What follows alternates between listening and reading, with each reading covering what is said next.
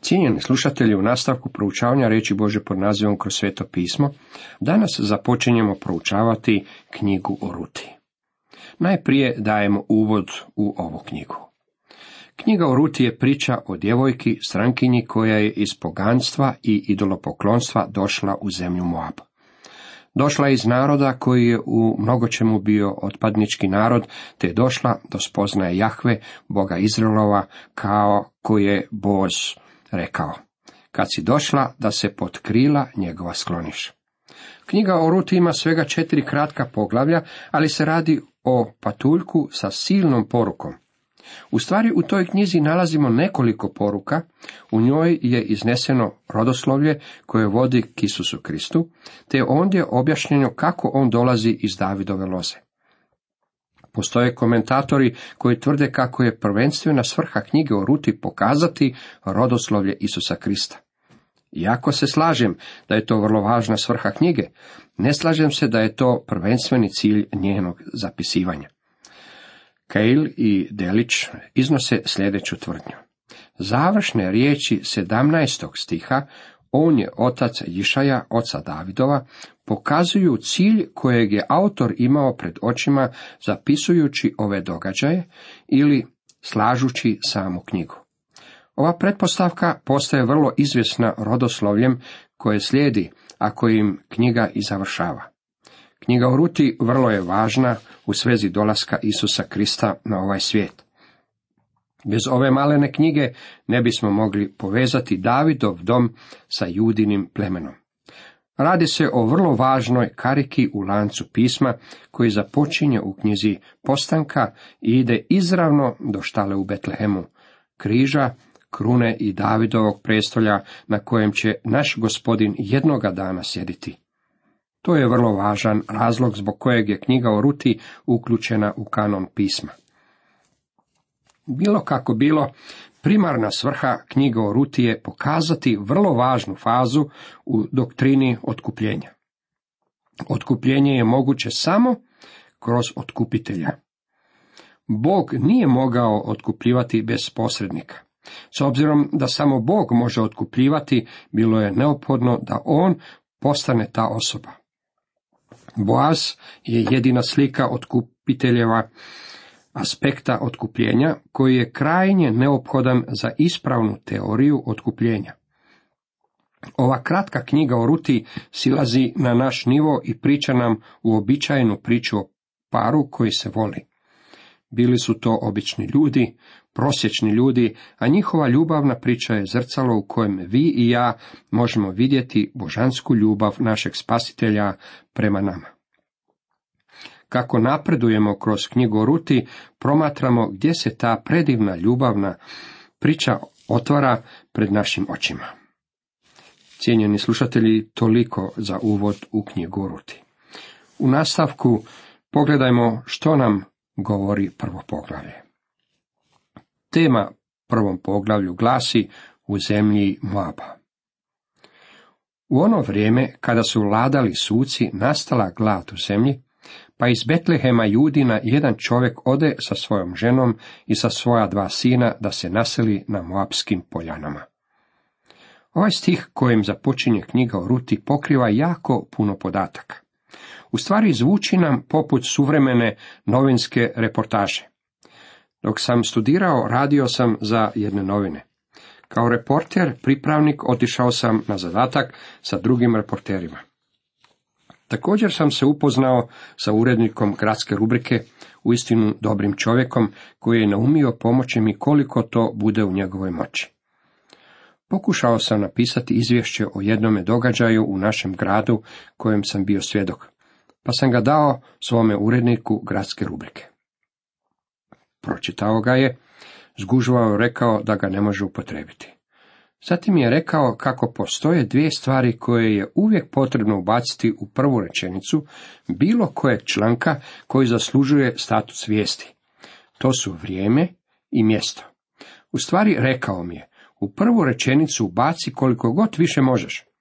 Kada sljedeći puta budete čitali važni članak na naslovnici vaših novina, zapazite koliko je informacija uključeno u uvodnoj rečenici.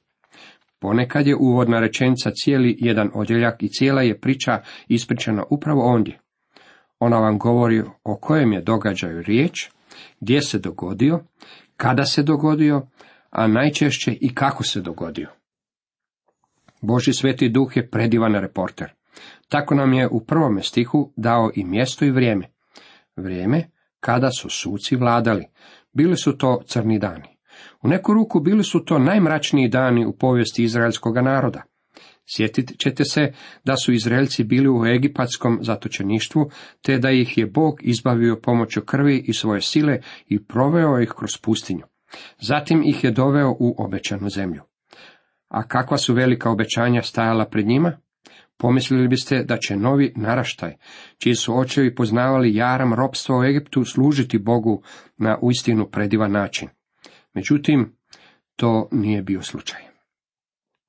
Knjiga o sucima donosi nam žalosnu i opornu priču o udaljavanju od Boga. O tome kako je narod započeo služenjem živom i istinitom Bogu. Zatim se od njega okretao idolopoklonstvu i moralnoj pokvarenosti, kako su nakon toga vapili ponovno k njemu, kada ih je neprijatelj pritiskao, te kako je on podizao suce koje su ih izbavljali. Slažem se s onima koji tvrde da je našoj zemlji upravo sada potrebno probuđenje ili će vjerojatno doživjeti revoluciju. Budimo iskreni, ako želite vidjeti istinsko probuđenje u našoj zemlji, prestanite moliti za probuđenje. Molite da Bog crkvu provede kroz vatru, a ja vam garantiram da će to dovesti do probuđenja. To je u povijesti uvijek dovodilo do probuđenja kod Božeg naroda, a tako je bilo i sa izraelskim narodom. Kada su se udaljili od Boga, dolazio je sud. Bog ih je poslao u ropstvo ili bi dolazio kakav neprijatelj koji ih je porazio. Tada bi usred svojih patnji počeli vapiti k Bogu. Bog im je tada bio tako milostiv da im je uvijek podizao suca koji ih je izbavljao. Knjiga o Ruti spada upravo u to razdoblje sudaca. Događaji koji su ovdje zabilježeni odvijali su se u takvom mračnom okruženju sudaca u vremenima kada su ljudi poput Samsona bili najistaknutije javne osobe. Danas, kada skandali potresaju našu zemlju, promislimo koliki je bio skandal sa Samsonom. Tijekom tog razdoblja kompromisa, pokvarenosti i zbrke događa se ova predivna priča. Ona je pravo svjetlo usred tame. Na taj način Bog i piše, zar ne? On ispisuje istinu spasenja na mračnoj podlozi grijeha, pa je tako ovu predivnu priču stavio na mračnu pozadinu razdoblja sudaca. To je slika koju ovdje nalazimo pred sobom.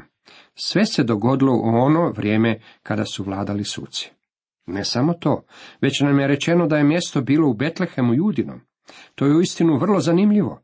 Betlehem Judin ima vrlo veliko značenje za Bože dijete danas. I ako ćemo iskreno, Isus Krist nikada se ne bi bio rodio u Betlehemu da se događaju opisani u knjizi o Ruti nisu prvo dogodili u Betlehemu. Dok budete pjevali mjesto malo Betlehem, imajte na umu da je božićna priča započela još događajima koji su opisani u knjizi o Ruti.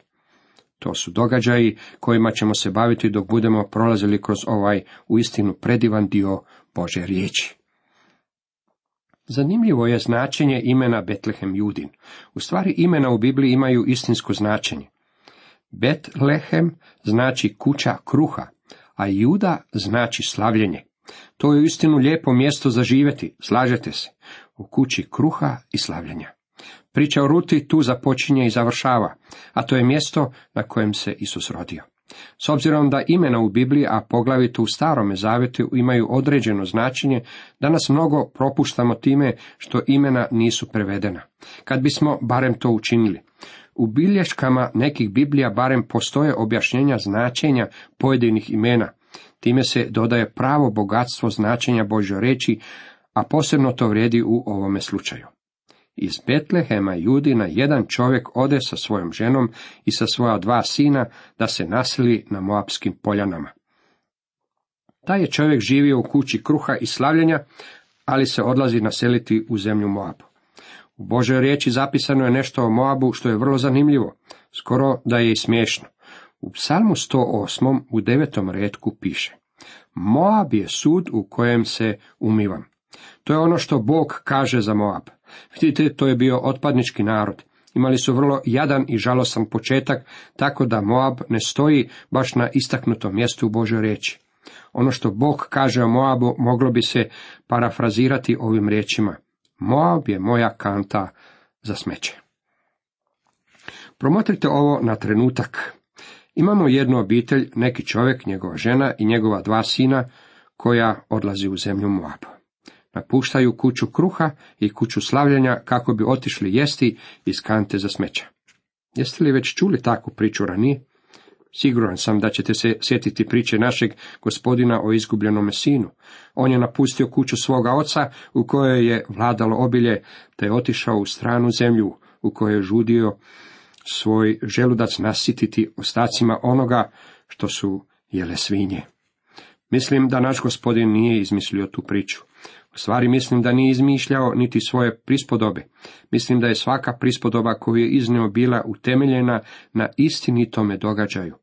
U ono je vrijeme vjerojatno bilo mnogo sinova na koje se ta prispodoba mogla primijeniti. Od onog vremena do danas ta se priča ponovila u doslovno milijunima života. Nedavno sam razgovarao s jednim mladićem u mojem gradu koji je pobjegao od svoga doma. Takva je bila i njegova priča. Tu je prihvatio gospodina, te smo pozvali njegovog oca iz moje radne sobe, kako li se otac radovao. Tu su priču, dragi moji prijatelji, proživjeli mnogi sinovi tijekom brojnih stoljeća. Ovdje međutim nalazimo priču o izgubljenoj obitelji. Kada je u njihovoj zemlji nastupila glad, oni su je napustili. Uplašili su se. I njihov otac Abraham također se preplašio, pa kada je za vrijeme njegova života nastupila glad i on je pobjegao u Egipat. Ovdje sada nastupa druga glad. To je jedna od trinaest koje se spominju u Bibliji. Svaki puta kada se u Božoj riječi spominje glad, ona je znak osude od Boga. Tu ne samo da se radilo o mračnom razdoblju sudaca, već se ovdje događaj dogodio u najcrnijim od tih mračnih dana. Nisu vjerovali da se Bog može pobrinuti za njih u kući kruha i slavljanja, pa su pobjegli u zemlju Moabu. Htio bih da se upoznate s ovom obitelji, jer je riječ o istinu vrlo zanimljivim ljudima. Taj se čovjek zvao Elimelek, žena mu Noemi, a dva njegova sina, Mahlon i Kiljon. Svi bjahu Efračani iz Betlehema Judina. Stigoše na Moabske poljane i tu se nastaniše. Čovjek se zvao Elimelek. Njegovo ime znači moj Bog je kralj ili kralj je moj Bog. Tu imamo čovjeka čije ime u istinu ima bogato značenje.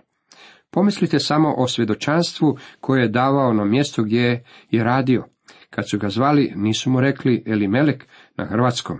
Rekli su, moj Bog je kralj ili kralj je moj Bog. U istinu je lijepo imati takvo ime, zar ne? Pa samo njegovo ime je svjedočanstvo. U istinu je žalosno imati tako lijepo ime, pa onda pobjeći u zemlju Moab. Nije se baš ponio kao da je Bog njegov kralj. Njegova se žena zvala Noema. Ako biste potražili značenje njezinog imena u dobrom biblijskom rječniku, vidjeli biste da znači ugodna. Ja bih joj želio dati u istinu dobro ime. Mislim da se u stvari zvala Sunčana Veselić. Bila je stvarno divna osoba. Oduvijek je bila tip čovjeka koji ima vedar pogled na život. Danas postoje mnogi kršćani koji su poput nje. Oni uvijek gledaju dobru i vedru stranu. Uvijek odišu takvim raspoloženjem i uvijek su iznad okolnosti kojima su okruženi, umjesto da se prepuste da ih te okolnosti obuzmu. Neki se ljudi uvijek tuže i žale, uvijek nalazeći slabe strane, ali ne i Naomi, ne Sunčana Veselić. Elimelek i Noema imali su dva sina. Njihova su imena Mahlon i Kiljon. Ime Mahlon znači nezdrav, a Kiljon znači slabašan, kržljav. Imala je dva boležljiva dječaka, a mislim da je Noema zbog toga imala veliko svjedočanstvo u Betlehemu. Mnogi ljudi su govorili, jednostavno ne znam kako Sunčana Veselić može biti tako radosna i tako zračiti kada nosi breme ona svoja dva boležljiva sina. Tako je bila njena priča. Rečeno nam je da su ona i njen muž bili Efraimovci iz Betlehema Judinog. Stigoše na Moabske poljane i tu se nastaniše. Ne samo da su otišli u Moab, već su ondje podigli dom. Jako je izgubljeni sin završio u svincu. Na koncu je rekao, ustaću poći svome ocu, kako to čitamo u Evanđelju po Luka 15. poglavlju 18. redku. Ponekad izgubljeni sin ostaje u svincu i malo dulje vremena, a ova je obitelj nažalost ostala malo predugo. Znate li što se uvijek događa s kršćanskim obiteljima ili s pojedincima koji je Bože dijete, koji pobjegne u daleku zemlju? Oni uvijek počnu plakati u dalekoj zemlji. Znate, otac je, kada je primio izgubljenog sina, kada se ovaj vratio kući, mogao reći slugama, donesi mi remen za oštrenje britve. Izlemaću ovog mladića po svakom centimetru kože. Pobjegao je od mene, potrošio moj novac i obeščastio moje ime. Naučit ću ga lekciju. Međutim, nije to učinio. Zagrlio je mladića. Rekao je slugama da odu i zakolju ugojeno tele i da donesu najbolje odijelo za njegovog sina. Vidite, mnogi kršćani danas misle da je Bog okrutan i gnjevan otac i da ako mu se vratite, on vas neće primiti, već će za vas dati i imati kazne. On vas neće bićevati, dragi moji prijatelji. Svoje bićevanje već ste primili u dalekoj zemlji. Tamo je izgubljeni sin primio svoju kaznu, a moram vam reći da je bio dobro kažnjen. Ova obitelj koju promatramo također će dobiti dosta batina. Počet će plakati u dalekoj zemlji. Po mom mišljenju oni su lijepa obitelj. Moj Bog je kralj, je otac glava obitelji. A tu je Sunčana Veselić, supruga i majka, te na kraju nalazimo dva boležljiva mladića, Mahlona i Kiljona. Otišli su u zemlju Moab i ondje će jesti iz kante za smeća. Zapazite što se dogodilo. Tada Elimelek, Noemin muž, umre i ona osta sama sa svoja dva sina. Rekao sam vam da će u dalekoj zemlji upasti u nevolje, što se i dogodilo. Tako se to uvijek dogodi. Ivan je napisao u prvoj Ivanovoj 5.16. Ima grijeh što je na smrt. Ne znam koji grijeh je kod vas na smrt. Za Ananiju i Safiru bilo je to laganje svetome duhu. Mislim da to danas nije grijeh koji je na smrt. Kad bi bio, bili bismo jako zaposleni pokapanjem crkvenih članova. No ipak, mislim da taj grijeh nije isti za sve kršćane. Kada se udaljite od Boga, tada nastupaju problemi. Suprug je umro, zapadite što se dogodilo nakon njegove smrti. Oni se oženiše Moapkama, jedna se zvala Orpa, a druga Ruta. I tu proboraviše deset godina. Čim su to učinili, prekršili su Mojsijev zakon. Vidite, napustili su zajedništvo sa gospodinom, odlazeći u daleku zemlju. Sljedeći korak je uvijek otpadništvo od Boga. To znači nastaviti živjeti u grijehu, a grijeh se čak i umnoša. To je bilo ono što su ti ljudi učinili. Prekršili su Mojsijev zakon, te su se oženili Moapkama. Orpa znači srna ili lane. To znači da je bila športski tip. Mogli bismo se pitati kako se takav atletski tip žene udao za jednog od ovih poležljivih mladića. Ali je bilo tako. Nakon susreta sa Orpom došli smo do one koja nas stvarno zanima. Ruta. Mogao bih vam navesti barem deset različitih značenja imena Ruta ljepota ili osobnost. Imala je ove karakteristike, bila je lijepa, ali nije bila i glupa. Ona je izuzetna osoba i nadam se da ćete se zaljubiti u nju jer je ona jedan od predaka Isusa Krista. Drugim riječima, u njegovoj ljudskoj naravi imao je malo rutine krvi u svojim žilama.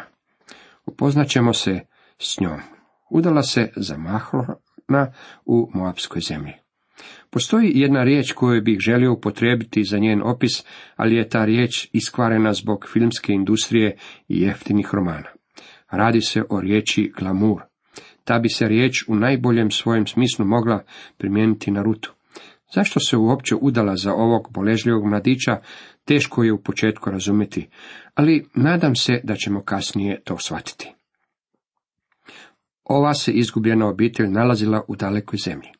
Nevolje su ih već pronašle, a ovu će majku i suprugu snaći još veće nevolje. Izgubila je muža, a njena su se dva sina oženili ženama iz Moaba. Onda umreše i Mahlon i Kiljon i tako Noemi osta i bez svoja dva sina i bez svoga muža. Ja sam ovo i očekivao.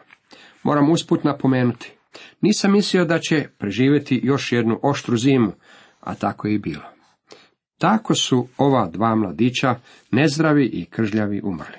Noema je izgubila cijelu obitelj i sve što joj je ostalo bile su dvije snahe, strankinje. Bilo je to sve što je imala. Kao što sam je rekao, nevolja je došla. I ova izgubljena obitelj, baš kao izgubljeni sin, dobila batine u dalekoj zemlji. Tada se ona diže sa svojim snahama da ode s Moabskih poljana, jer je čula na Moabskim poljanama da je Jahve pohodio narod svoj i dao mu kruha. Glad u obećanoj zemlji je završila, tako da je u Betlehemu kući kruha i slavljenja ponovno bilo kruha. Zato se ona željela vratiti kući. Zanimljivo je to. Izgubljena obitelj i izgubljeni sin čeznut će za očevim domom.